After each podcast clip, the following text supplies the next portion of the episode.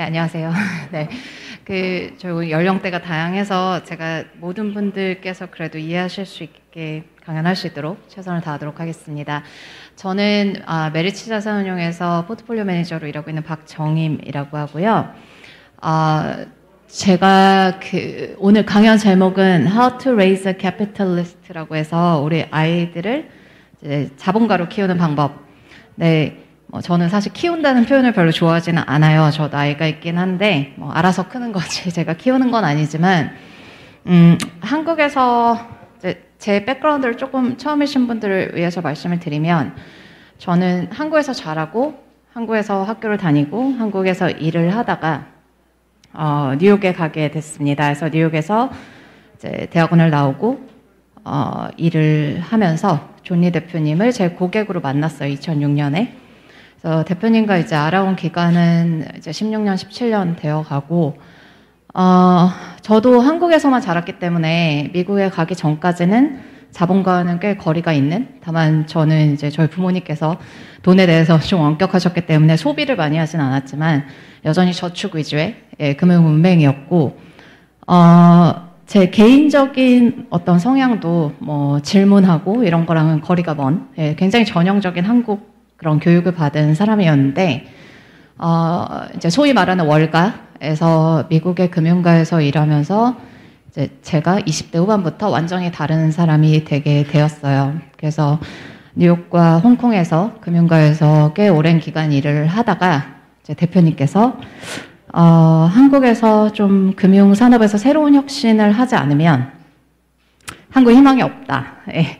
근데 그 말씀을 하셨을 때 에, 너무 같이 일하고 싶은 대표님 오래 알아왔지만 처음으로 어, 되게 같이 이 프로젝트는 해보고 싶다라는 생각이 들었던 이유가 저도 아이가 있지만 어린 자녀들부터 우리 때와는 다른 교육을 제공하는 방법에 대해서 이제 고민을 하시는 모습이 제가 아이 엄마로서 그리고 여성으로서 금융가에서 그래도 나름 나쁘지 않은 커리어를 지속해 오면서 어, 뭔가 기여할 수 있는 부분이 생각이 아, 있다고 생각이 돼서 예, 이제 메리츠 자산운용에 예, 조인을 하게 됐습니다. 어, 그 제가 항상 이제 저희의 직판 구조에 대해서 먼저 말씀을 드리는데 작년 올해 보면은 한국의 금융사들이 역대 최대 실적 막 이렇게 수익을 올리고 있어요. 근데 여러분들은 역대 최고의 부를 증식하고 계신가요? 대부분 아니실 거예요.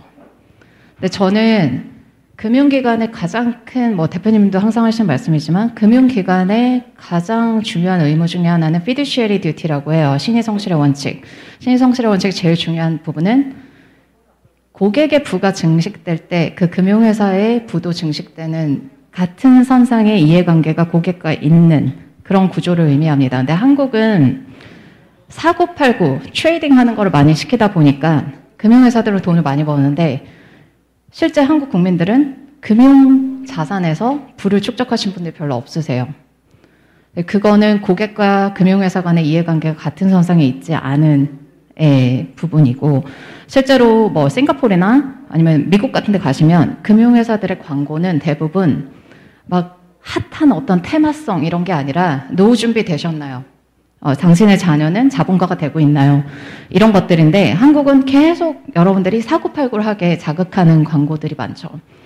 그런 문화를 저희가 작지만 작은 기업이지만 바꿀 수 있다라는 희망이 보여서 저도 이제 해외에서 오래 일을 하다가 이제 2008, 아, 2018년에 메리츠 자산운용에 조인을 하게 됐습니다. 근데 그 제가 한국 와서 이제 한국 일을 하면서 되게 좀 짠했던 게 뭐가 있냐면 저희가 주니어 펀드 때문에 미성년자 분들이나 부모님들 대상으로 강연을 많이 하게 되는데 제가 한국에서 제가 교육을 받았던 시기, 그러니까 되게 옛날과 미국과 홍콩에서 제가 2003년부터 2018년까지 이제 지내다가 와서 한국을 봤을 때 교육이 변한 게 없어요. 그러니까 세상은 너무 빨리 변해가고 있는데 한국의 교육은 과거와 거의 비슷하거나 더 후진되는 교육이 있는 거예요.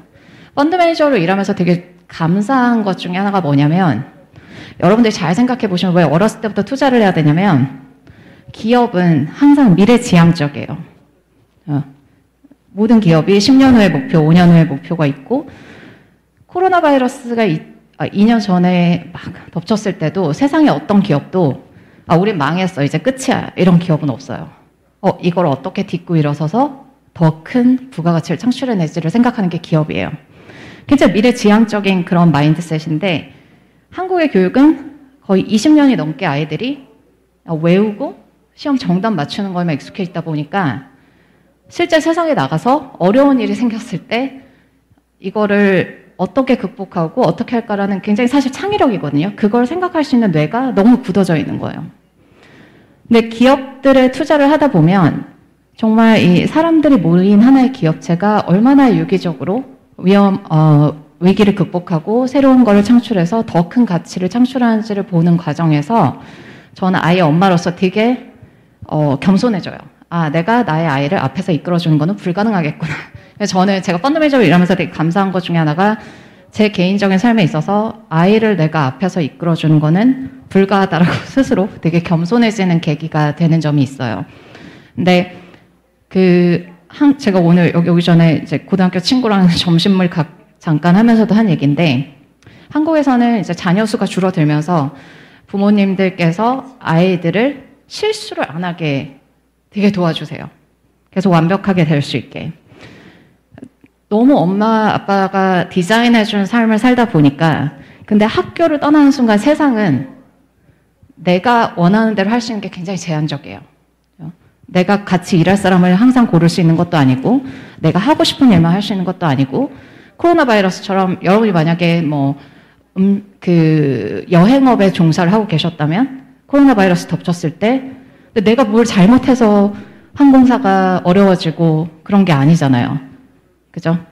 그러니까 세상에는 항상 내가 컨트롤할 수 없는 위험들이 굉장히 많은데 그런 것들을 마주쳤을 때 이겨낼 수 있는 그런 마인드셋이 훈련이 안 되어 있고 계속 엄마 아빠가 주어진 대로 디자인한 대로 사는 삶에 익숙해져 있다 보니까 한국에서 혁신이 나타나는 게 굉장히 오래 걸린 거예요.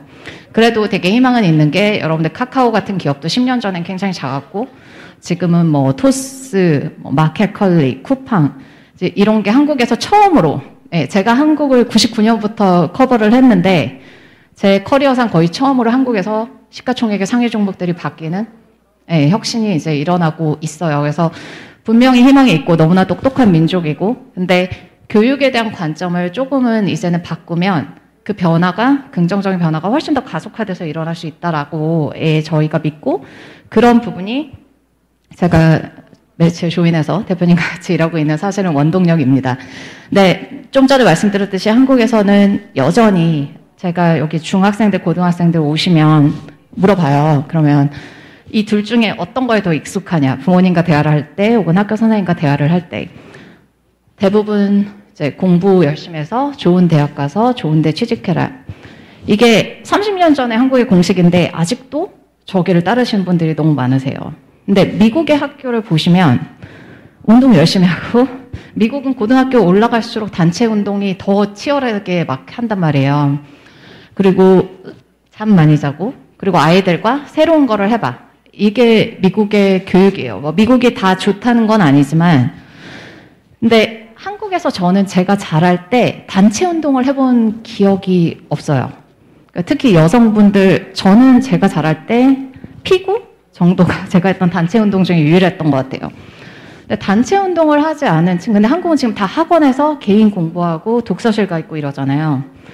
근데 단체 운동이라는 게 사실은 치열하지만 거기서 배울 수 있는 게 너무너무 많은데 남을 배려하는 거, 또 누가 아이들 축구하는 거, 어린 아이들 축구하는 거 보면 자, 실수로 자기 때문에 누가 넘어졌을 때 그 아이가 그 아이 일으켜 세워주고 또 그 아이 괜찮냐고 물어보고 그래도 신경 써서 계속 좀 관찰해주고 그런 일련의 과정들이 사실은 사회에 나가서 되게 도움이 되는 과정인데 한국은 그런 부분이 요즘에 점점 그런 수업들이 많이 없어지고 있죠. 그래서 이거를 근데 이 두 가지 측면을 제가 돈을 다룰 때는 항상 이성이 먼저 되어야 된다고 얘기를 하거든요. 내가 아무리 이, 이, 어, 감성적인 면이 더 뛰어난 사람이더라도 이성적인 걸 끄집어내야 된다 그러는데 예를 들어 공부를 열심히 해서 좋은 대학을 가라는 교육을 받은 친구들이 월 50만 원씩 20년간 사교육에 소비를 했다. 이쪽은 그냥 맨날 자고 운동하고 그래서 그 50년을 아, 50만 원을 20년간 투자를 했다. 되게 심플한 산수가 저쪽은 취직은 했는데 1억 2천만 원 사교육 투자한 후에 연봉 3천만 원으로 그냥 평범한 직장 생활 시작. 이쪽은 제 생각에 그저 그런 학벌 이거보다 공부 되게 잘했을 가능성이 높아요. 창의력이 머리가 훨씬 더 이렇게 그 스트레칭 될 수 있는 예, 그런 환경에서 자랐기 때문에 근데 뭐 오케이 별로 좋은 학교 안 나왔고 아직 잡이 없다. 근데 연 7% 수익률을 가정을 했을 때 어, 우측에 있던 학생은 30살에 10살 때부터 만약에 투자를 했다면 30살에 2억 6천만 원의 현금이 자산으로 있는 어, 청년이 되어 있어요. 저는 30살에 2억 6천이라는 현금이 없었거든요. 근데 만약에 10년만 했다 그러면 9천만 원인데 기울기가 가팔라지잖아요. 나중에 말씀드리겠지만 저게 복리의 효과예요. 자본주의에서 복리의 효과를 모르면 이거 수능 볼 때 다들 공부하는데 실제 생활에 적용을 하는 걸 한국에서는 안 가르쳐줘요. 근데 이 복리 효과를 모르면 자본주의에서 자본가가 되기 어려워요. 만약에 이 부모님이 이 아이가 태어나자마자부터 저렇게 투자를 해줬다. 그러면 30년을 투자를 하면 6억 1천만 원이 있는 아이가 되어 있어요. 현금이. 근데 예를 들어 이 아이가 30살에 어, 나는 지금부터는 그냥 어, 하고 싶, 월급 별로 신경 안 쓰고 그냥 생활비 정도만 나오면 되고 하고 싶은 일 마음껏 하고 싶어.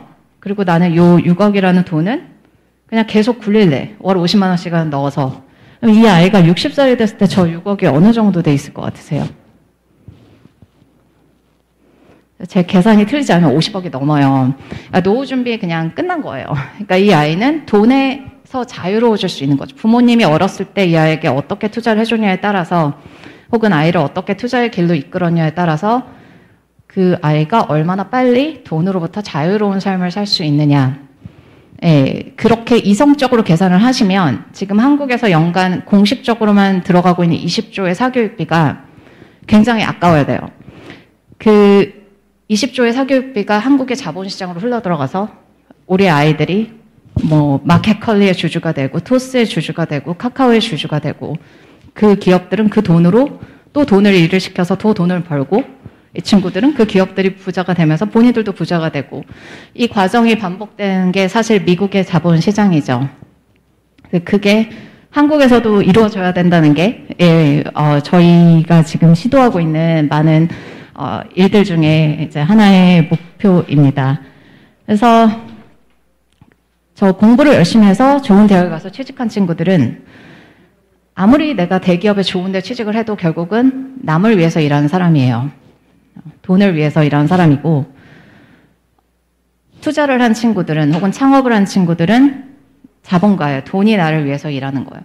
여러분이 삼성전자 주식 한 주만 가지고 있어도 여러분이 밤에 잘 때 그 삼성전자 미국에 있는 마케터가 전화기 한 대라도 더 팔려고 열심히 노력하고 있을 거고 어, 한국은 6시에 영업시간이 끝나도 삼성전자의 베트남 공장에 있는 직원들은 여전히 공장에 돌아가고 있을 거고 그게 바로 돈이 나를 위해서 일하게 하는 예, 자본가의 이제 정신이라고 생각을 하면 되세요.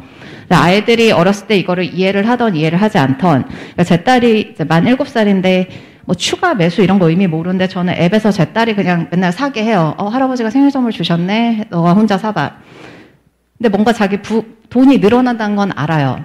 아이가 정확하게 이해를 못해도 저는 어렸을 때 그런 경험이 없었거든요. 근데 내가 어, 게임하듯이 어, 뭔가 계속 늘어나고 내가 뭔가를 살 수 있고 어, 근데 엄마가 어, 나 이제 디즈니의 주인이라고 얘기를 해주고 어, 너 이 펀드 안에 디즈니도 있고 맥도날드도 있고 너가 주인이야. 그거를 그냥 어렴풋이나마 들으면서 자란 아이들과 그렇지 않은 아이들과 저는 굉장히 큰 자본과의 마인셋의 차이가 있을 거라고 생각을 해요. 저는 그걸 못 듣고 자라서 미국에서 이제 일하면서 강제로 자본가가 되는 연습을 하게 됐는데 어, 이 강연을 그래도 들으시는 분들 그리고 대표님을 알게 되신 분들은 금액이 중요한 게 아니라 아이들이 어, 색다른 경험을 할 수 있는 걸 한 살이라도 어릴 때 좀 경험, 어, 이렇게 그런 기회를 만들어 주시면 좋을 것 같습니다. 저희가 그 자본가가 되려면 그럼 무엇이 필요한가 했을 때 여기서 두 번째랑 세 번째는 이제 대표님께서도 많이 말씀하시는 거고 그냥 자본주의의 기본이에요.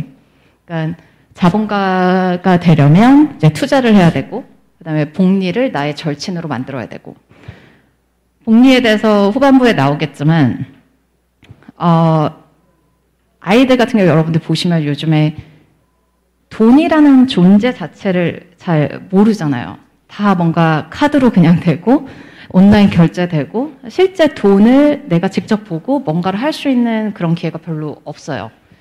그래서 돈에 대해서 진짜 개념이 저희 때보다 더 없을 수밖에 없는 환경에서 시작을 하기 때문에 그거를 되게 잘 처음에 심어 주셔야 돼요. 그러니까 돈이 그냥 어디서 신용카드에서 나오는 누군가가 맡겨둔 거라고 생각한 제 딸도 제가 물어보면 이 카드에서 어떻게 되지? 이러면 이제 뭐 저는 신용카드 안 쓰고 어, 체크카드만 씁니다만 어쨌든 그냥 그 안에서 뭔가 누군가 돈이 그냥 생겨난다라고 당연히 이제 이론적으로 아니 logically 그들에게 이제 논리적으로는 그렇게 생각이 되더라고요. 근데 예를 들어 우리 부모님이 신용카드를 너무 많이 쓰고 마이너스 통장을 많이 쓰고 이거는 복리를 나의 적으로 만드는 거를 아이들이 어렸을 때부터 익숙하게 해주는 거예요. 예를 들어 어, 뭐 3개월 할부, 6개월 할부로 계속 신용카드 쓰고 마이너스 통장 계속 쓰다가 작년에 내가 뭐 여행업에 일하는데 코로나가 터져서 갑자기 잡을 잃었다. 그러면 그 순간 그 마이너스 통장과 신용카드는 나에게 엄청난 부채가 되는 거거든요. 근데 그거를 너무 아무렇지도 않게 쓰고 있단 말이에요. 아이들이 볼 때. 그 부분부터 사실은 고쳐 나가야 되고, 아이들과 대화를 해야 되고, 그게 복리를 나의 최적으로 만드는 거를 익숙하게 하는 환경이 되면 안 되는데, 한국 이미 그런 게 너무 익숙한 환경이 되어 있어요. 그래서 그것부터 그러니까 내가 돈이 많고 적고를 떠나서 아이들이 있을 때 그렇게 신용카드, 마이너스 통장 이런 거가 자연스러운 환경이 되면 안 돼요. 예. 그 부분이 너무 중요하고 그다음에 투자를 열심히 하는 거는 이제 곧 설명드리겠지만 자본가가 되는 거 중요하고 그다음에 제가 개인적으로 특히 자녀분들 많이 말씀드리는 게 질문하는 습관을 길러라. 한국에 예전에 EBS의 다큐멘터리가 있는데 초등학교 교실 가면 다 손을 들고 질문을 해요. 중학교 가면 절반 정도, 고등학교 다 자요. 질문이 없어져요. 어, 저도 질문이 없었어요. 한국에 있을 때는. 뭐, 나중에 좀 알아보면 되고, 따로 물어보면 되고, 뭐, 아니면은 수업 끝날 때좀 질문하는 친구도 있으면, 어, 밥 먹으러 가야 되는데 왜 질문을 하고 그러지? 질문했을 때 싫어하는 선생님들도 있고. 제가 미국에서 일을 시작을 했는데, 저는 한국만 알다가 그리고 제가 뭐 영어를 아주 잘하는 것도 아니었고 아시아 시장을 다 봐야 됐어요. 아 근데 주식 그 기업들 이름도 잘 모르겠고 막 이런 그러니까 질문이 더 안 나오죠. 근데 미팅을 하는데 제가 너무 조용하게 있으니까 제 보스가 저를 하루는 방으로 불러서 어 ask questions 질문해라. 어 질문할 게 정 없으면 정말 큰 한숨 소리라도 내서 너의 존재감을 알려라. 지금은 존재감 제로다. 이제 회사다 보니까 그런 조언을 들으면 어쩔 수 없이 이제 질문을 할 수밖에 없잖아요. 근데 그게 저는 개인적으로 제 인생을 바꿨어요. 지금은 질문이 뭐 저희 동료분들은 아시겠지만 질문이 너무 많아서 문제지. 어, 그, 에, 과거에는 저도 질문이 하나도 없는 사람이었어요. 근데 질문이 아이들이 없어진다는 거는 그러니까 자본가가 되는 것과 굉장히 멀어지는 삶이에요. 이 구글 과거에 CEO였던 에릭 슈미트가 한 말이 We run this company on questions, not answers. 우리는 이 회사를 질문으로 운영하지 정답으로 운영하지 않는다. 그 또 다른 TVN에서 했던 다큐에 구글 본사에 일하는 한국 분이 인터뷰를 했어요. 질문으로 자란 아이라는 다큐인데 저는 그거 꼭 보시라고 말씀을 드리는데 그분이 이제 전화로 이렇게 인터뷰를 하는데 어, 질문이 비행기가 있고 탁구공을 주면 그 비행기를 탁구공으로 채우려면 몇 개의 탁구공이 필요할까? 근데 대부분 그러면 미국 지원자들 같은 경우는 뭐 다른 나라 지원자들 같은 경우는 뭐 질문을 먼저 하는 거죠. 문제가 너무 말이 안 되니까 뭐 탁구의 크기가 뭐고 비행기 내부의 공간이 얼마고 무슨 종이면 뭐, 뭐 이런 질문을 왜 하냐 뭐 여러 가지 다시 물어야 되잖아요. 전화를 하고 있던 그 한국 지원자는 조용하더니 뭔가 이렇게 쓱쓱쓱쓱 하는 소리가 나서 질문 없으신가 그러니까 아 자기 좀 조용히 해달라고 자기 지금 문제 풀고 있다고. 근데 그러니까 정답을 알 수가 없는 문제인데, 그러니까 그때 근데 그 한국 분이 인터뷰를 하시면서 아 한국 교육이 아직도 이렇구나 아이들이 이상한 질문을 받아도 다시 질문을 하는 게 아니라 그냥 그 무조건 풀어야 된다라는 게 자연스럽게 들어가는 거 되게 슬픈 현실인데 그 말씀을 하셨는데 저도 사실 외국에서 오래 시간을 보내고 한국을 왔는데 좀 젊은 분들 많이 만나고 고등학교 가서 강연하고 이러면 너무 비슷한 거예요. 고등학교 가면 질문이 없어요. 되게 슬픈 거거든요. 그래서 그 습관을 하게, 가지게 되면 궁금한 게 많아지잖아요. 어, 이 기업은, 그러니까 구글은 예전에 유튜브를 왜 샀을까? 구글이 그때 유튜브를 사지 않았다면 디즈니는 어떻게 이렇게 오랫동안 아이들의 사랑을 받는 기업일까? 그러니까 저는 제 딸한테 물어봐요. 제 딸 맨날 맥도날드 해피밀 좋아하면 어 맥도날드는 그럼 네가 해피밀이 얼마고 해피밀 몇 개를 네가 한 달에 얼마 먹으면 어 맥도날드는 돈을 너한테서 얼마를 버는 걸까요? 제가 저희 대표님한테 들은 워런 버핏의 어렸을 때 스토리를 적용을 해서 물어봐요. 어, 자기가 이제 곱하기 배우니까는 어 얼마? 그래서 제가 너 친구들이 맨날 그렇게 먹으면 너는 그 돈으로 맥도날드 주인이 되는 건 어때? 내 친구들이 매일 가서 먹으면 맥도날드는 어떻게 되지? 그러니까 제 딸이 돈이 많이 번다고. 그럼 네가 맥도날드 가지고 있으면 너는 어떻게 되지? 나는 부자가 된다고. 근데 이게 제 딸이 똑똑해서가 아니에요. 그냥 그런 자연스러운 대화를 할 때 아이들이 어렴풋하게나마 자본가에 대한 감을 가지게 되는 거거든요. 그래서 저희 대표님이 공유하시는 다양한 스토리, 뭐 제가 여러분들과 저희 보고서 통해서 공유드리는 다양한 스토리들을 한국에서는 금융교육 그러면 또 막 1장, 2장 이런 걸 원하시는데 그게 아니라 아이들의 삶에 매일매일 자연스럽게 스며들어가게만 해놓으시면 저희 딸은 그래서 막 천 원씩 맨날 사요. 주니어 펀드, 추가 매수. 추가 매수가 뭔진 모르지만 뭔가 천 원씩 자기가 맨날 게임처럼 입력한다는 건 알아요. 그게 자연스럽게 스며가 있으면, 스며들어가 있으면 이 아이가 10대가 되고 20대가 됐을 때 투자하는 게 너무나 자연스러운 삶이 되어 있을 거예요. 그것만 해주시면 자본과 끝이에요. 네. 그, 그 다음에 이제 두 번째랑 세 번째인데, 아, 자본주의의 제일 중요한 두 가지 원리, 이거는 여기 자녀분들, 어른들 다 마찬가지인데, 첫 번째가 너의 돈이 너를 위해서 일하게 하라. 두 번째는 아까 계속 말씀드린 복리를 그러니까 복리의 마법. 워런 버핏이 한 유명한 얘기 중에 당신이 자고 있는 동안에도 당신의 돈이 일할 방법을 찾지 않는다면 당신은 죽을 때까지 일할 것이다. 네, 한국에 보면 지금 연세가 많으신 분들이 여전히 일을 하셔야 되는 경우가 되게 많아요. 근데 그분들이 열심히 일을 안 해서가 아니에요. 정말 우리나라를 일으켜 세우신 되게 열심히 일을 하셨는데 우리나라 교육에서 빠진 거예요. 노동이 일하는 것만 계속 가르쳤지 자본이 일하는 걸 가르쳐 주지 않았고 그리고 기술이 너무 발전하다 보니까 고령화가 급진적으로 진행이 되게 됐어요. 그러니까 되게 오래 사, 장수하시는 예, 시기가 과거에는 뭐 평균 연령 그 수명이 60에서 63, 64 이렇게 증가했다면 지금은 팍팍 증가해요. 되게 오래 사시게 됐고. 그래서 어, 내가 돈을 벌 수 있는 기간은 짧아지는데 나는 더 오래 살고 근데 노동이 일하는 것만 그동안에 배웠기 때문에 오런 버핏의 얘기가 현재 우리나라의 현실이 되어 있죠. 그러면 자본가가 되는 방법 중에 사실 제일 좋은 거는 창업하는 거예요. 여기 계신 어린 아이들은 정말 창업, 창업. 나는 뭔가의 CEO가 될 거야. 주인이 될 거야가 돼야 되고, 그래도 나는 그냥 취직해서 일하고 싶다. 그러시면, 어, 한국에 중학교만 가도 아이들 꿈이 공무원인 경우가 되게 많아요. 되게 놀라실 거예요. 근데 공무원이 나쁘다는 게 아니에요. 저희 부모님, 저희 아버님 공무원이셨는데 그 되게 사명감을 가지고 공무원을 하는 건 좋아요. 근데 제가 장담하는데 공무원 월급으로 노후 준비 못 해요. 연금이 아무리 나와도. 되게 심플하잖아요. 우리나라는 인구가 줄어들 나라예요. 그리고 고령화, 그 출산율이 낮기 때문에 세금을 낼 사람보다 세금이 필요한 사람이 더 많은 나라예요. 그냥 심플한 산수예요. 그러면 실제 나의 순수한 수익, 세금을 제한 모든 순수한 수익이 어 그리고 그 세금이 그렇게 많지가 많아지기가 힘들잖아요. 그러니까 기존에 세금을 내는 사람들은 더 많이 낼 수밖에 없을 거고 어 그렇게 돼도 공무원들의 연금이 물가 상승률 고려 시 과거처럼 그렇게 노후를 보장할 만큼 절대 나오지 않아요. 그래서 투자를 하셔야 돼요. 자본이 그러니까 뭐 정년이 보장되는 잡을 하시고 연금이 나오는 잡을 해도 물가 상승률 감안하시고 우리나라 현재 인구 구조 감안하면 투자를 하셔야 내가 노후에 돈 때문에 좀 어려운 상황을 맞이하지 않으세요.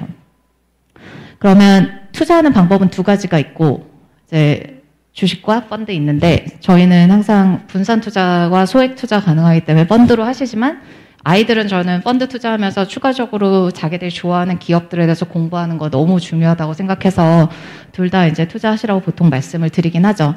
그 제가 요거 넘어가기 전에 아까 아 제가 다시 후반부 얘기할게요. 그 다음에 이제 그래서 그 자본가가 되는 거 투자를 통해서 자본가가 되는 거 굉장히 중요하고 그 다음이 복리인데 아까 이미 차트에서 조금 보시긴 하셨지만 제가 여러분한테 지금 10억을 드려요. 이 10억을 가지고 어떤 것도 하실 수는 없으세요. 그냥 원금 보장이에요. 예. 그리고 30일 후에 이 10억을 그 10억을 그대로 가져가실 수 있으세요. 혹은 제가 지금 100원을 줘요. 근데 매일 두 배로 늘어나요. 100원, 200원, 400원, 그다음 두 배 얼마죠? 400원에 두 배? 800원, 그다음 두 배? 1600원. 맨날 그렇게 늘어나요. 30일 동안. 둘 중에 뭐를 할 것 같아요? 우리 학생들은? 10억 주는데 30일 동안 아무것도 못하고 30일 후에 그 10억 가져가는 거. 아니면 오늘 100원을 주는데 매일 두 배로 30일 동안 아까처럼 늘어나는 거. A 원하시는 분. B 원하시는 분. 똑똑해. 네, 대표님께서 이 가, 초등학교 옛날에 가셨을 때 이 질문을 했는데 초등학교 아이들이 다 B를 택했대요. 그래서 대표님이 오 아이들이 벌써 복리를 깨우쳤네 했더니 어, 한 아이가 뭐 일단 10억이 얼마나 큰지 모르는 아이들도 있었고 또 어떤 아이는 어, 엄마가 뺏어가고 네, 있었고 근데 이 B가 그러면 어, B가 얼마가 돼 있을까요? 10억보단 크겠죠? 근데 얼마일까요?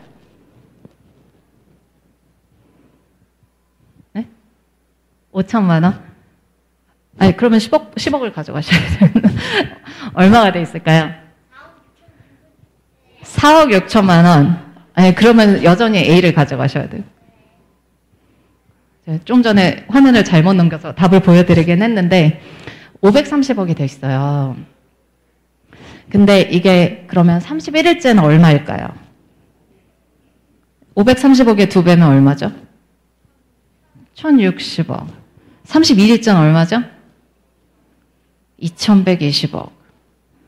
33일째는 4240억. 34일째는 8480억. 1조가 넘어가죠. 35일째. 5일 만에.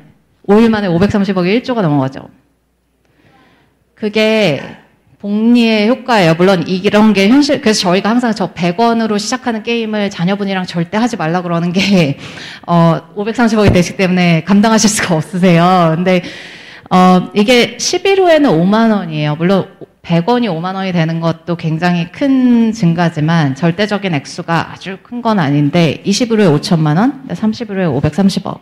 그래서 이거를 그래프로 그리시면 한 23, 4, 5일째까지는 그냥 거의 변화가 없어요. 마지막에 수직으로 올라가죠. 그게 복리 효과예요. 그래서 보통 스노우볼 이펙트라고 해서 눈덩이 효과, 눈, 눈 굴리면은 언덕길에서 내려가는 내리막길에서 눈 굴리면은 막 가속이 붙으면서 더 커지잖아요, 눈이. 돈이 저렇게 부, 아, 불어나는 아름다운 현상을 저희가 복리라고 부릅니다. 그래서, 근데 이 복리를 여러분이 즐기시려면은 뭐가 필요하세요? 제일 필요한 게 뭐예요? 응? 장기 투자. 예, 네, 비슷해요. 그러니까 맞, 맞으신데, 그러니까 제일 필요한 게 뭐예요? 응? 돈, 돈이 필요하고 그 돈을 그러니까 시간이 제일 중요하죠. 아까 하루 일찍 시작한 사람은 530억 그러니까 하루 일찍 시작한 사람은 1060억일 수 있고 하루 늦게 시작한 사람은 530억이겠죠. 그죠? 31일째를 하루 더 맞는 그래서 여기 계신 학생분들이 부자가 될 확률이 제일 높아요. 시간이 많기 때문에. 살아나갈 시간이 제일 많기 때문에 여러분들이 제일 유리한 거예요. 그래서 저희가 어렸을 때부터 투자를 시켜주라는 거예요. 물론 그 상황에서 이제 여러분들 보나마나 모르실 이제 변동성과 위험에 대한 것도 제가 말씀을 드리겠지만 그 주식 이게 저희 주니어 펀드에서 이제 투자하는 기업들인데 제가 죄송하지만 이게 2019년까지라서 사실 작년에는 주가가 더 많이 오르긴 했는데 여러분들 보시면은 이런 기업들의 주가가 우상향 하는 거 보이지만 사실 이 기업 거의 몇 년 동안 주가 움직이질 않아요. 그죠? 이때 막 크게 하락해요. 사람들은 단기적으로 보기 때문에 그냥 저 변동성에 장기 투자를 포기하세요. 근데 가격이 움직이는 거는 위험이 아니고 변동성이에요. 어. 위험은 내가 투자하고 있는 기업이 정말 지속 가능하게 돈을 못 버는 어떤 위기가 오는 거. 그게 위험이에요. 근데 내가 투자하는 기업은 돈을 굉장히 잘 버는데 그냥 뭐 코로나 바이러스가 와서 시장이 폭락했다. 뭐 새로운 경쟁자가 나타나서 그것만으로 그냥 시장 겁먹고 시장이 하락했다. 기업이 새로운 경쟁자가 나타난다고 가만히 있지 않아요. 기업들은 또 그거에 대해서 혁신을 해내고. 그러니까 그 과정을 아이들이 함께 해나갈 때 되게 단단한 친구들이 될 수가 있어요. 그래서 그 변동성과 위험을 구분하시는 그 능력을 우리 친구들이 어렸을 때부터 투자를 하다 보면 엄마는 아빠만큼 안 조급하잖아. 아이들은 뭐 당장 본인이 돈이 필요한 것도 아니고. 그러니까 그 장기 투자의 인내심과 변동성과 위험을 구분하는 방법과 기업들이 뭔가 안 좋은 게 있을 때 그거를 어떻게 극복해서 궁극적으로 이렇게 기업의 가치를 확장시켜 나가는지를 배우는 과정을 배워나가기에 제일 좋은 뭐 여러분들도 맞아 백세 인생의 어른들도 하셔야 되지만 자녀분들은 이 투자를 시작하시는 게 너무 중요하세요. 되게 다양한 기업들인데 그 투자하는 거와 복리가 만났을 때 되게 아름다운 네, 자산 증식을 하실 수 있으십니다. 그래서 그 한 가지 또 추가적으로 말씀드릴 게 한국에서는 부동산 얘기를 되게 많이 하세요. 근데 이거는 대표님의 생각도 아니고 회사의 생각도 아니고 그냥 저의 개인적인 생각을 말씀드리면 그러니까 여기 보시면 주택 아파트 지수는 굉장히 stable 하잖아요. 뭐 그냥 근데 주식은 되게 많이 왔다 갔다 하죠. 변동성이 되게 무섭죠. 근데 수익률은 궁극적으로는 주식이 훨씬 좋아요. 근데 주식이라기보다는 기업에 투자하는 게. 근데 왜 그럴 것 같으세요? 그냥 저만의 생각으로 오늘 조금 말씀을 드릴 텐데 왜 그럴까요? 복리도 있는데 그 전에 뭐 부동산도 장기 투자하면 네, 할 수는 있으니까. 근데 아까 제가 그 뭐 6억이랑 그런 2억 6천 이 숫자들 복리 보여드릴 때 7%라는 연평균 가정을 했잖아요. 근데 기업들이 연평균 7%를 10년 후, 20년 후에 봤을 때 성, 연평균 7% 성장을 하는 게 불가능하다고 생각하세요? 혹시?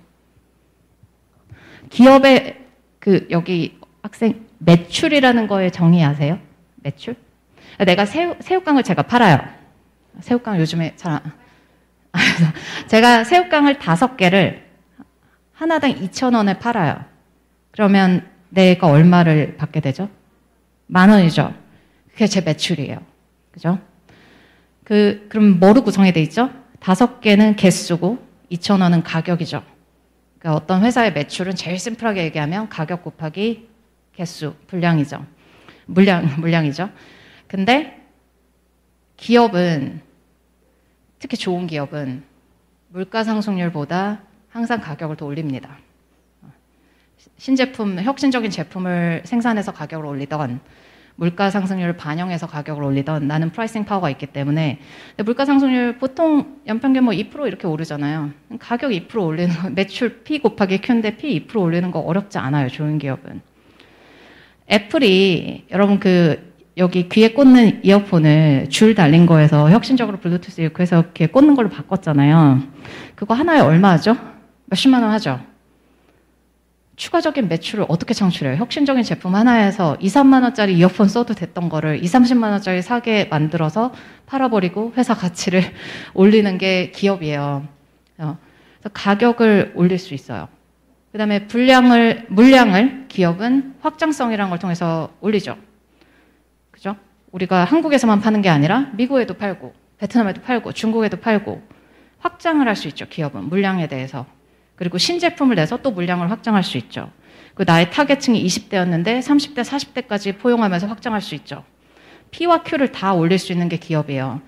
P 2, 3%, 그러니까 가격 2, 3%, 그리고 물량 2, 3% 매년 올리는 거, 어떤 때는 마이너스인 때도 있고 어떤 때는 더 올릴 때도 있겠지만 연평균 6, 7% 정도 매출 올리는 게 결코 어렵지 않아요. 그리고 기업은 장기적으로 봤을 때는 또 비용 최적화를 굉장히 잘해요. 좋은 기업은. 그죠? 다 자동화하고 이러면서 비, 비용 최적화, 그리고 스케일이 커질수록 또 내가 소싱하는 물건들을 더 싸게 나의 원재료를 구할 수 있고 그러면서 매, 마진의 확장까지 하기 때문에 수익성 확장까지 하기 때문에 좋은 기업이 아까 말씀드린 연 7%이 정도의 성장을 하는 거는 결코 어렵지가 않아요. 근데 연 7% 성장을 하는 게 가격에 매년 7%씩 반영되는 건 아니겠죠. 외부적인 어떤 환경이 있을 때 주가는 왜 전혀 펀더멘털과 상관없는 이유로 왔다 갔다 할 수는 있지만 그 기업의 가치가 매년 그렇게 성장하면 궁극적으로는 주가에 반영이 돼요. 네. 그 부동산의 경우는 이제 특히 여러분이 거주하시는 부동산의 경우는 피해 확장은 있을 수 있어요. 가격은 계속 올라올 수 있는데 Q의 확장이 없죠. 물량의 확장이 없죠. 내가 지금 현재 살고 있는 부동산은. 그래서 부동산은 되게 많은 시장을 보시면 장기적으로 보시면 대부분 연평균 물가 상승률 정도 상승을 해요. 아, 우리나라 옛날에 10%씩 상승했어요. 옛날에 짜장면 가격 700원에서 800원 금방 됐어요. 10% 그러니까 옛날에는 물가 상승률도 높았어요.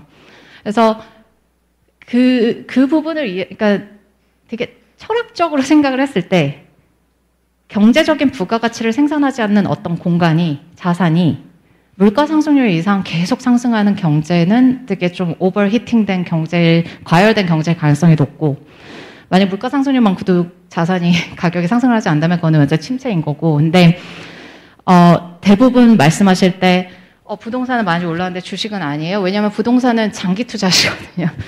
오래 가지고 계시고 어, 주식은 사고 팔고 하시기 때문에 그런 부분이 있고 그다음에 두 번째는 그런데 장기적으로 봤을 때 실제로는 어, 주식, 그러니까 기업의 가치 확장이 좀 전에 말씀드린 대로 P뿐만 아니라 Q로 확장할 수 있기 때문에 더 빠른 속도로 확장을 할 수밖에 없어요. 그래서 이거는 어떻게 보면 그냥 팩트예요. 예.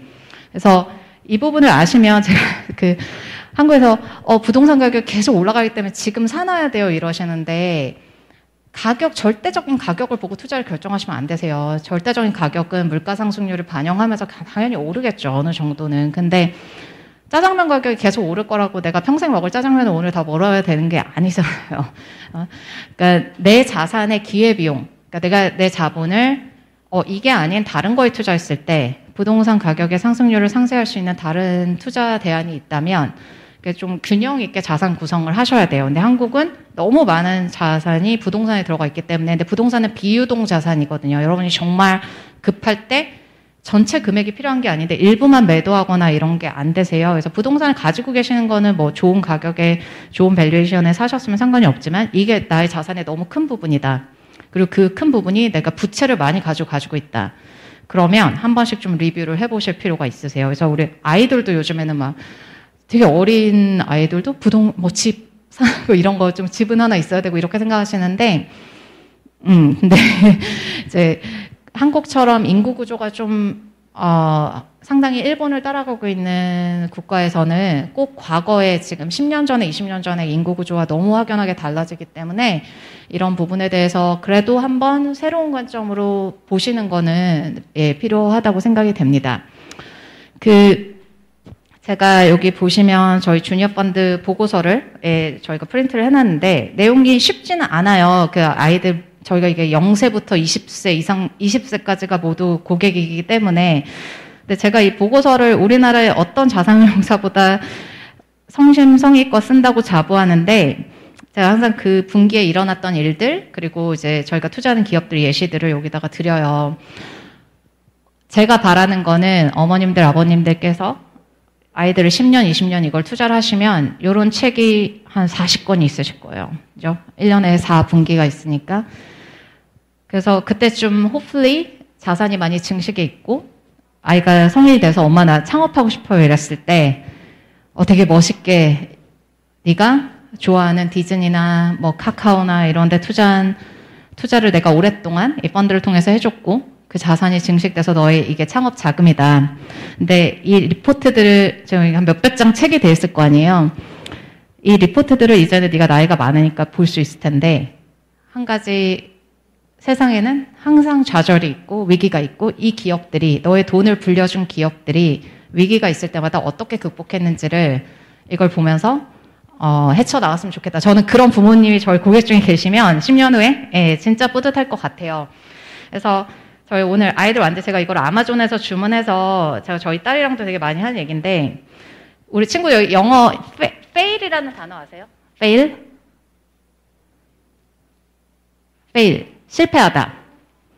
그러면 우리 학생들은 실패하다라는 게 긍정적인 느낌, 좋은 느낌이에요? 아니면 안 좋은 느낌이에요? 그죠? 이게 제가 되게 좋아하는 거예요. fail이잖아요. fail. 미국에서 이제 학교에서 이런 거 가르쳐 줬는데 first attempt in learning. fail이 실패하다의 나쁜 의미가 아니라 내가 새로운 거를 배우는 데 있어서 첫 번째 시도를 나는 해봤다. 네. 외국의 아이들이 이렇게 배우더라고요. 그러니까 한국은 부모님들이 계속 실패를 안 하게 해주려고 노력을 많이 하시는데 기업들 보시면 신제품 됐는데 안 되는 경우도 많고 너무 노력을 많이 했는데도 안 되는 경우도 많고 뭐 소비자의 마음을 내가 다 알 수가 없으니까 근데 그걸 극복해 가요. 근데 혼자 하는 게 아니라 팀원들과 함께 조직에서 함께 서플라이어와 함께 근데 그 과정이 결국은 사회에 나가면 아이들이 살아갈 과정인데 지금 한국에서는 학교에서 그런 거를 하나도 잘하면서 배울 수가 없는 것 같아요. 그래서 저희가 저희가 여러분들에게 제안드리는 뭐 아이들을 교육의 방식이 정답은 아닐 수 있지만 그래도 지금까지 해오셨던 거는 좀 다른 시도를 해보셔서 그게 어떤 아이들에게 되게 도움이 될 수 있다면 너무 좋을 것 같아요. 그래서 이거 제가 그냥 여기 방송에 잡으실 것 같아서 했는데 이거 제가 되게 좋아하는 건데 모든 실수는 아, 당신이 더 잘할 수 있게 말은 들어준다. 그 다음에 실수를 하지 않으면 배우는 게 아니다. 어. 그리고 유일한 실수는 포기하는 거다. 그다음에 이거는 어 내가 막 혼자서 struggling, 혼자서 막 어렵게 뭔가를 한다는 거는 내가 더 강해진다는 의미다. 그다음에 마지막으로 어, 실수는 네가 그래도 최선을 다해 노력하고 있다는 증거이다. 한국에서 대부분 요즘에 대부분이라고 제가 일반화할 수는 없지만 많이 보는 게 손 들고 내가 해보겠습니다. 이거 잘 안 해요. 왜냐하면 했다가 안 됐을 때 책임지는 게 싫으니까 중간 정도 하면 되니까. 근데 실수를 한 사람만이 굉장히 특별한 누군가가 될 수 있어요. 여러분 토스 이승건 대표 그 토스 다큐멘터리 한번 보시면 그게 있어요. 그 현재 토스가 성공하기 전까지 수백 개의 서비스 했는데 다 안 된 게 너무 많은 거예요. 근데 안 되는 거를 해봤기 때문에 되는 게 뭔지를 찾아갈 수 있는 거예요. 근데 해보지도 않으면 나는 실패를 안 한 사람이긴 하지만 어, 성공을 굳이 뭔가 특별한 일을 할 수 있는 것도 아니죠. 근데 기업에 투자해서 제가 너무 좋은 거는 그 실패하는 과정에 저희가 작년에 어떤 투자하는 기업 중에 하나가 새로운 뭐를 냈는 서비스를 냈는데 되게 고, 이제 고객들한테 반응이 별로 안 좋았어요. 주가가 거의 하루 만에 그 회사 시가총액 한 4조 정도가 날라갔어요. 어? 그래서 우리가 저희 이제 미팅을 하면서 아니 이게 지금 여전히 다른 서비스들로 돈을 잘 벌고 있는데 시장은 그냥 새로 나온 서비스 하나 좀 안 좋다고 뭐 주가 그 시가총액이 4조가 나가요. 4조의 시가총액을 만들려면 얼마나 많은 노력이 필요한지 아세요? 근데 저희는 그래서 더 매수를 했죠. 음. 저, 희에게는 그거는 위험이 아니라 변동성인 거예요. 그냥 사람들이 패닉하고 그냥 막 파는데 우리는 이 회사는 근데 회사랑 저희가 얘기를 했어요. 회사가 뭐라고 얘기를 하냐면 어 회사는 저희한테 자기들도 이번 서비스에서 배운 점이 많다. 아, 우리는 소비자를 잘 이해하고 있다고 생각을 했는데 이런 면을 놓쳤던 것 같다. 그래서 다음 서비스를 론칭할 때는 이런 거를 고려해서 하겠다. 그 다음에 이제 다음 서비스 론칭했는데 굉장히 반응이 좋았어요. 그때 가서 또 사람들은 막 사요. 그러니까 사람들은 계속 트레이딩을 하려고 매매를 하려고 그러는데 저희는 그게 아니고 그리고 이 어린이 학생들은 저희와 함께 투자하는 여정을 하시면 내가 너무 좋아하는 기업의 주가가 막 4조가 하루에 날라왔다? 행복해야 돼요. 어, 어제보다 오늘 더 싸게 살 수 있네? 어, 나는 어차피 10년, 20년 투자할 건데, 어, 사, 뭐 30%나 더 싸게 살 수 있네?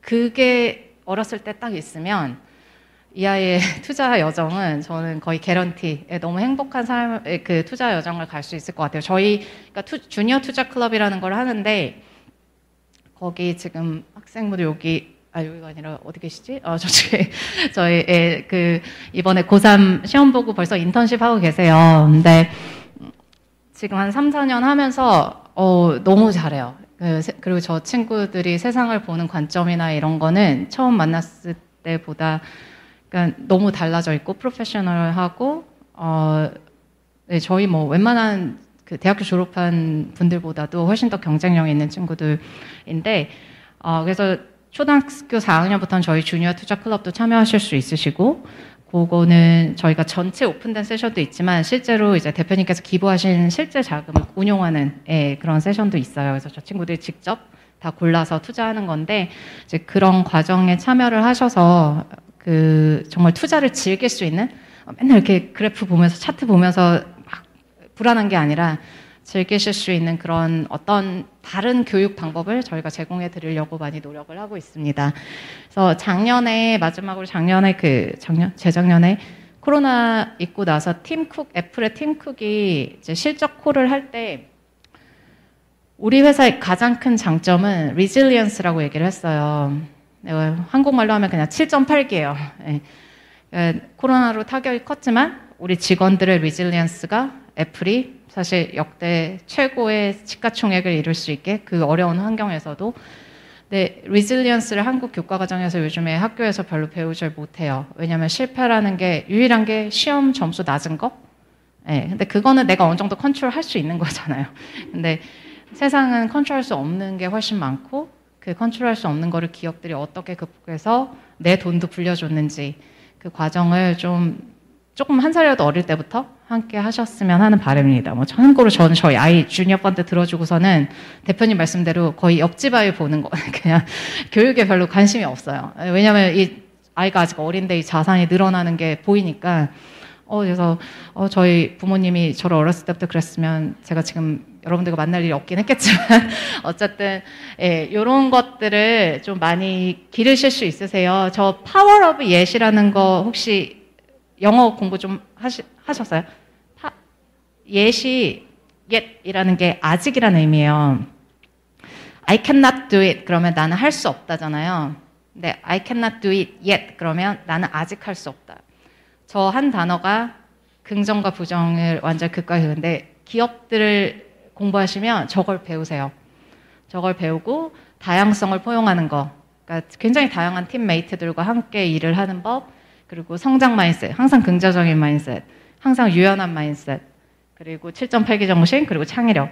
이게 어, 나중에 사회 나가서 더 중요한 거고 여기에 다 들어 있습니다. 그래서 저희 주니어 투자 클럽 지금 온라인으로 진행하는 이런 게 부모님들 많이 같이 참여하시고 저희는 선물도 다 이렇게 아이들 펀드 선물로 주라고 말씀드리고 이제 혹시 주변에 새로 태어난 아이들 있으면 저희가 한국의 Next Billionaire 클럽이라 그래서 이 드려요. 그 의상 bodysuit를. 그래서 어, 이 친구들은 아마 시간이 여러분들보다도 많잖아요. 그래서 제일 부자가 될 수 있는 친구들이고, 아, 요거는 제가 지, 운영하는 이제 그냥 인스타그램, 아, 제 부캐 채널인데, 제가 오늘 말씀드린 것들을 한 번에 수, 이제 소화가 안 되실 때 그냥 가셔서 한두 개씩 이렇게 클릭해 보시면 도움이 되실 거고, 어, 저희가 아이들만을 위한 그 펀드 사이트도, 아, 펀드가 아니고 주니어 관련된 투자 사이트도 만들고 있습니다. 그래서 여러분들 뭐 자산운용사 견학하시고 싶으면 그런 것도 신청할 수 있고 그런 사이트 하나 만들고 있어서 이것도 곧 서비스 제공될 예정이에요. 그래서 제가 오늘 강연을 일단 여기까지 하고 혹시 질문 있으시면 혹은 그 유튜브에 뭐 라이브 질문 있으시면 말씀 주시면 제가 답변을 드리도록 하겠습니다. 네네. 계좌를 열어주려면 네. 어떻게 해야 되는지 아, 저희 어쩔 수 없이 저희 사무실 한 번 다 나오셔야 되세요. 그래서 저희가 대구랑 부산이랑 광주에는 사무실이 있고 네. 아니면 송파랑 북촌에 있고 그 외에는 저희 카카오 채널 통해서 신청 주시면 네. 저희가 다양한 지역들 갈 때 연락 드리고 그때 아. 개설하실 수 있어요. 아 그래요? 네네. 아, 네 알겠습니다. 네. 아, 선생님 반갑습니다. 네. 그 아까 말씀하셨듯이 기업에 잠깐씩 이렇게 주가가 떨어지고 뭐 사조가 날아가고 이런 기회도 있지만 저희들 이번에 뭐 이렇게 거론하기는 좀 그런데 그 주주 그 오너들의 네. 도덕성 때문에 네네. 좀 많은 그 주가가 빠지고 이런 경우도 있는데 저희들이 그 구분을 할 때 CEO들의 도덕성이라든지 아니면 그 스승님이 봐오신 그 기업의 잠깐씩의 일뭐 그 소비자들 파악을 잘못해서 다시 일어날 수 있는 기업들 이런 거 구분 같은 거는 저희들이 어떻게 해 나가야 좀 실력이 쌓일까 그게 궁금한데요. 그 개인이 그래서 다 하시는 게 되게 힘드세요. 그죠? 그러니까 업으로 네. 하시는 게 아니시기 때문에 기본적으로 기업들의 사업 보고서 다 보셔야 분석하실 수 있으셔야 되시고 기업들의 홈페이지 가시면 이제 투자 관련된 홈페이지가 있어요. Investor Relations 페이지라고 하는데 거기서 있는 기업들의 분기별 실적이나 CEO 콜 같은 거 다 들으셔야 되시고 어, 실제로 그런 기업의 도덕성 같은 게 숫자에 반영되는 경우가 있어요. 그게 단순히 수익이나 이런 게 아니고 예, 재무제표를 전반적으로 입체적으로 분석하실 수 있으시면 꽤 나타나는 부분이 있어요. 근데 이거를 제가 뭐 일반화시켜서 지금 말씀드리기는 어렵지만 그리고 또 동일한 기업군들 같은 경우, 예, 동일한 산업군들 같은 경우는 다른 유사 기업들과 또 비교를 해보는 방법도 있고 그렇기 때문에 혼자 할 수 있, 저희도 다 팀으로 운영하는 이유가 한 사람이 아무리 똑똑해도 놓칠 수 있는 부분이 있고 그래서 아까 다양성 되게 중요한 건데 그래서 아이들 같은 경우는 어렸을 때부터 팀으로 그런 투자를 같이 해보는 게 되게 중요한 게 저희도 제가 한 달 전쯤에 어떤 미국의 기업을 제가 막 피칭을 했어요. 어, 저희 팀의 이제 다른 직원분들이 굉장히 예, 다 반대하시더라고요. 네, 이제 저는 아이 엄마 입장에서 그 기업을 봤을 때 제가 보는 이 기업의 성장성을 얘기를 했고 또 저희 아이가 없으신 분들이 봤을 때는 아 아닌 것 같아. 근데 이게 그런 과정이 서로 왔다 갔다 하면서 아 동일한 거를 이렇게도 볼 수 있구나. 그 과정에서 사실은 방금 말씀 주신 corporate governance 그런 기업 지배구조 관련된 것도 발견이 되는 거지 이게 한 사람이 어떤 무슨 매뉴얼을 가지고 봐서 볼 수 있는 부분은 아니고 많은 기업들이 corporate governance 이슈는 있을 수 있어요. 뭐 어느 나라가 됐던 어떤 기업이 됐던 근데 투자를 결정을 할 때는 fundamental이라는 거 안에 그런 것이 다 디스카운트가 돼서 그러니까 동일한 기업인데 fundamental 되게 그러니까 기업이 돈을 굉장히 잘 버는 그런 환경인데 경영진이 뭐 이런 거를 하는 거가 조금 있다. 근데 정말 아닌 경우는 이제 뭐 아예 투자를 안 하는 경우도 있겠지만 어, 어느 정도 manageable 하는 수준인데 그거 대비 valuation이 너무 낮다. 그러니까 우리가 이 기업의 경영진이 어떤 거를 조금 잘못 manage 이런 뭐 횡령 이런 걸 얘기하는 게 아니고 뭐 운전자본에 대한 운영이 됐던 조금 너무 공격적으로 확장을 하는 거든 뭐 이런 부분이 어 그래도 이렇게 이렇게 봤을 때 현재 valuation을 비교를 하면 worst case 대비도 너무 저렴하다. 뭐 그럴 경우에는 그러니까 그런 부분을 투자할 때 사실 다 디스카운트를 해서 어, 기업의 가치를 측정하기 때문에 그래서 사실은 처음에 투자하시는 분들은 직접 모든 개별 주식을 하시는 것보다는 전문가들이 어쨌든 하는 펀드를 하시는 거 그리고 그래서 분산 투자가 중요한 거고요. 예. 어, 유튜브로 들어온 질문 네네. 하나 읽어드릴게요. 선 제이님께서 질문하셨습니다. 이렇게 주식이 빠질 때에도 네, 게, 어, 죄송합니다. 계속 매입해야 한다. 이렇게 주식이 계속 빠질 때에도 계속 매입해야 된다는 건가요? 장기 투자로 나중에 복리 효과를 누릴 수 있다는 건가요? 라고 질문하셨습니다. 네, 여기 아까도 보여 다른 기업인데 이거는 이 기업도 여기 보시면은 이때 이렇게 빠졌을 때 다들 막 패닉하셨을 거예요. 지금은 장기 20년 차트를 보니까 아니 10년 차트를 보니까 그런 거지만 다들 이때 막 패닉했을 거예요. 그죠? 이때도 몇 년 동안 주가 전혀 안 움직이잖아요. 그 기업이 좋은 기업이면 주가를 보시고 투자하시면 안 되시고 아, 이 기업이 계속 돈을 잘 번다. 근데 주가는 안 움직이네. 나에게 좋은 기회네. 돈은 계속 벌고 회사 가치는 계속 확대되는데 시장에서 아직 모르고 있네.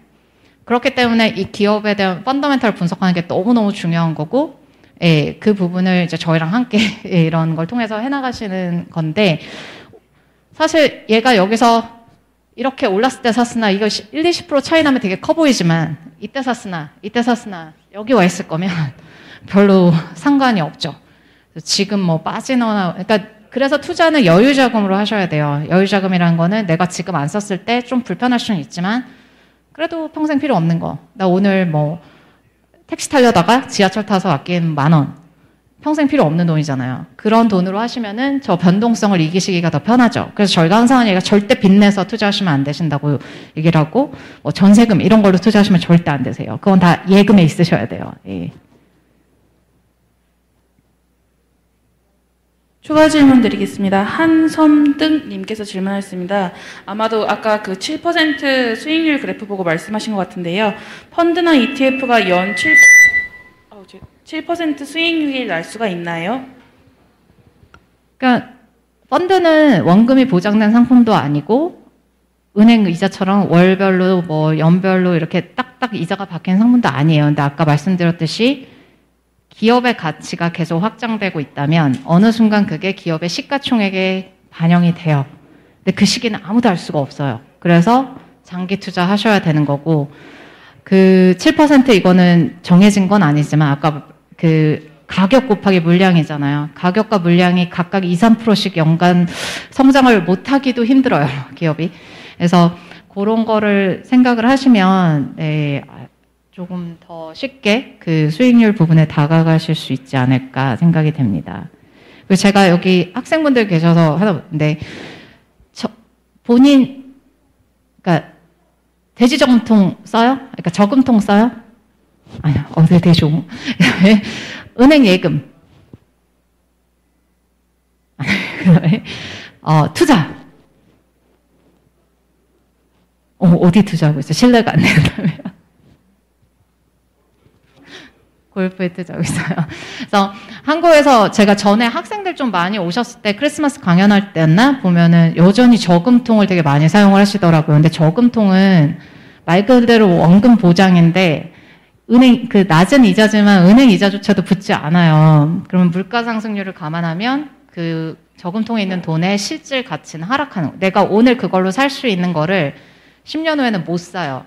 저금통은 그대로 100만 원이 있는데 가격은 올라가기 때문에. 그래서 저금통은 정말 어떻게 보면은 버려야 되는 거. 아이들에게 처음 금융교육 하실 때.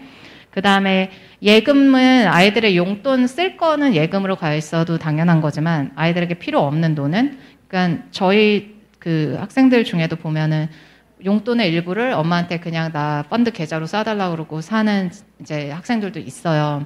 그래서 투자하는 습관, 그러니까 투자가 먼저야 되고 그 다음이 용돈 같은 거 그냥 예, 쓸 돈은 예금. 근데 아이들은 무조건 어렸을 때부터 이 세 가지 차이를 저금통과 예금과 그다음에 투자의 차이를 알려주는 거는 되게 중요한 부분이라고 말씀을 드립니다.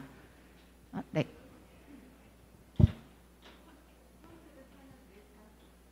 나의 자산 중에 펀드를 사야 하는 비중과요. 어, 하나 까먹었네. 아 그리고 주식 초보자가 펀드를 이렇게 여러 가지 펀드가 있잖아요. 음. 그 중에서 어떤 거를 골라야 될 네. 너무 많은 펀드가 네. 있으니까 어떻게 골라야 하는지 네네. 네, 그 그게 좀 궁금합니다. 제가 그, 아, 일단 공식이 있는 건 아니지만 보통 본인의 전체 자산 중에 한 3분의 1 정도를 비유동 자산, 부동산 같은 걸 하시라고 하시고 미국 같은 경우에 그리고 나머지를 이제 금융 자산, 금융 자산을 근데 100으로 봤을 때 대략 내 나이 100에서 내 나이를 뺀 만큼을 주식 경 그다음에 내 나이만큼을 내 나이만큼을 채권형. 예, 그러니까 아이들은 그러니까 거의 100% 주식형 해야 되고 내가 만약에 60세다. 그럼 저희가 보통 어, 40% 정도 주식형 펀드, 60% 정도 채권형 펀드. 그러나 물론 본인의 투자 성향이나 다 그런 거에 따라서 뭐 플러스 마이너스는 이제 개인이 설정 선택하시는 거지만 기본적으로 연령대가 높아짐에 따라 채권 비중이 높아져야 되는 룰이 있고요. 예. 그러고 이제 펀드를 골라야 되는 아 괜찮습니다. 괜찮습니다. 펀드를 골라야 되는 기준 같은 경우에 제일 중요한 거는 자산운용 보고서가 있어요. 모든 펀드는 그런 자산운용 보고서에 펀드 매니저가 어떤 철학을 가지고 있는지 보셔야 돼요. 그러니까 내가 두부 한 모를 사더라도 이 회사 께 좋은지 저 회사 께 좋은지 어느 슈퍼에서 살지 뭐 마켓컬리에서 살지 쿠팡에서 살지 이런 걸 보시는데 내 돈을 오랜 기간 운용하는 펀드잖아요. 그러면 정말 그 펀드를 운용하는 사람들이 무슨 생각을 하고 하는지 자산운용 보고서는 자산운용사 홈페이지 가셔서 꼭 보셔야 되고요. 아니면 뭐 증권사 판매사에서도 파는 펀드들에 대해서는 자산운용 보고서를 올리니까 좀 더 객관적인 수치는 이 자산운용 보고서를 보시면 회전율이라는 수치가 있어요. 회전율은 펀드 매니저가 얼마나 자주 사고 팔고 하냐거든요. 근데 한국에 막 분기 회전율이 100%인 펀드 되게 많아요. 그러면 평균적으로 한 3개월 보유한다는 얘기거든요. 근데 여러분들이 그래도 수수료를 주면서 전문가한테 맡기는데 전문가 개인처럼 그렇게 자주 매매를 하는 거는 저희는 별로 권해드리지를 않아요. 저희는 주니어 펀드는 거의 뭐 회전율이 연간도 1%? 예. 평균, 그러니까 연간 평균, 연간 회전율이 20%다. 그러니까 분기별로 5%다. 그러면 대략적으로 최소 한 5년 정도 보유한다. 예, 펀드 매니저가 그렇게 보시면 되거든요. 그래서 회전율 보셔야 되고 세 번째는 만약에 비슷한 전략의 펀드다. 뭐 동일하게 한국의 최고의 기업들에 투자하는 펀드다. 그러면 어, 이왕이면 보수나 수수료가 낮은 거를 선택을 하셔야겠죠. 예, 그 세 가지를 보시면 됩니다.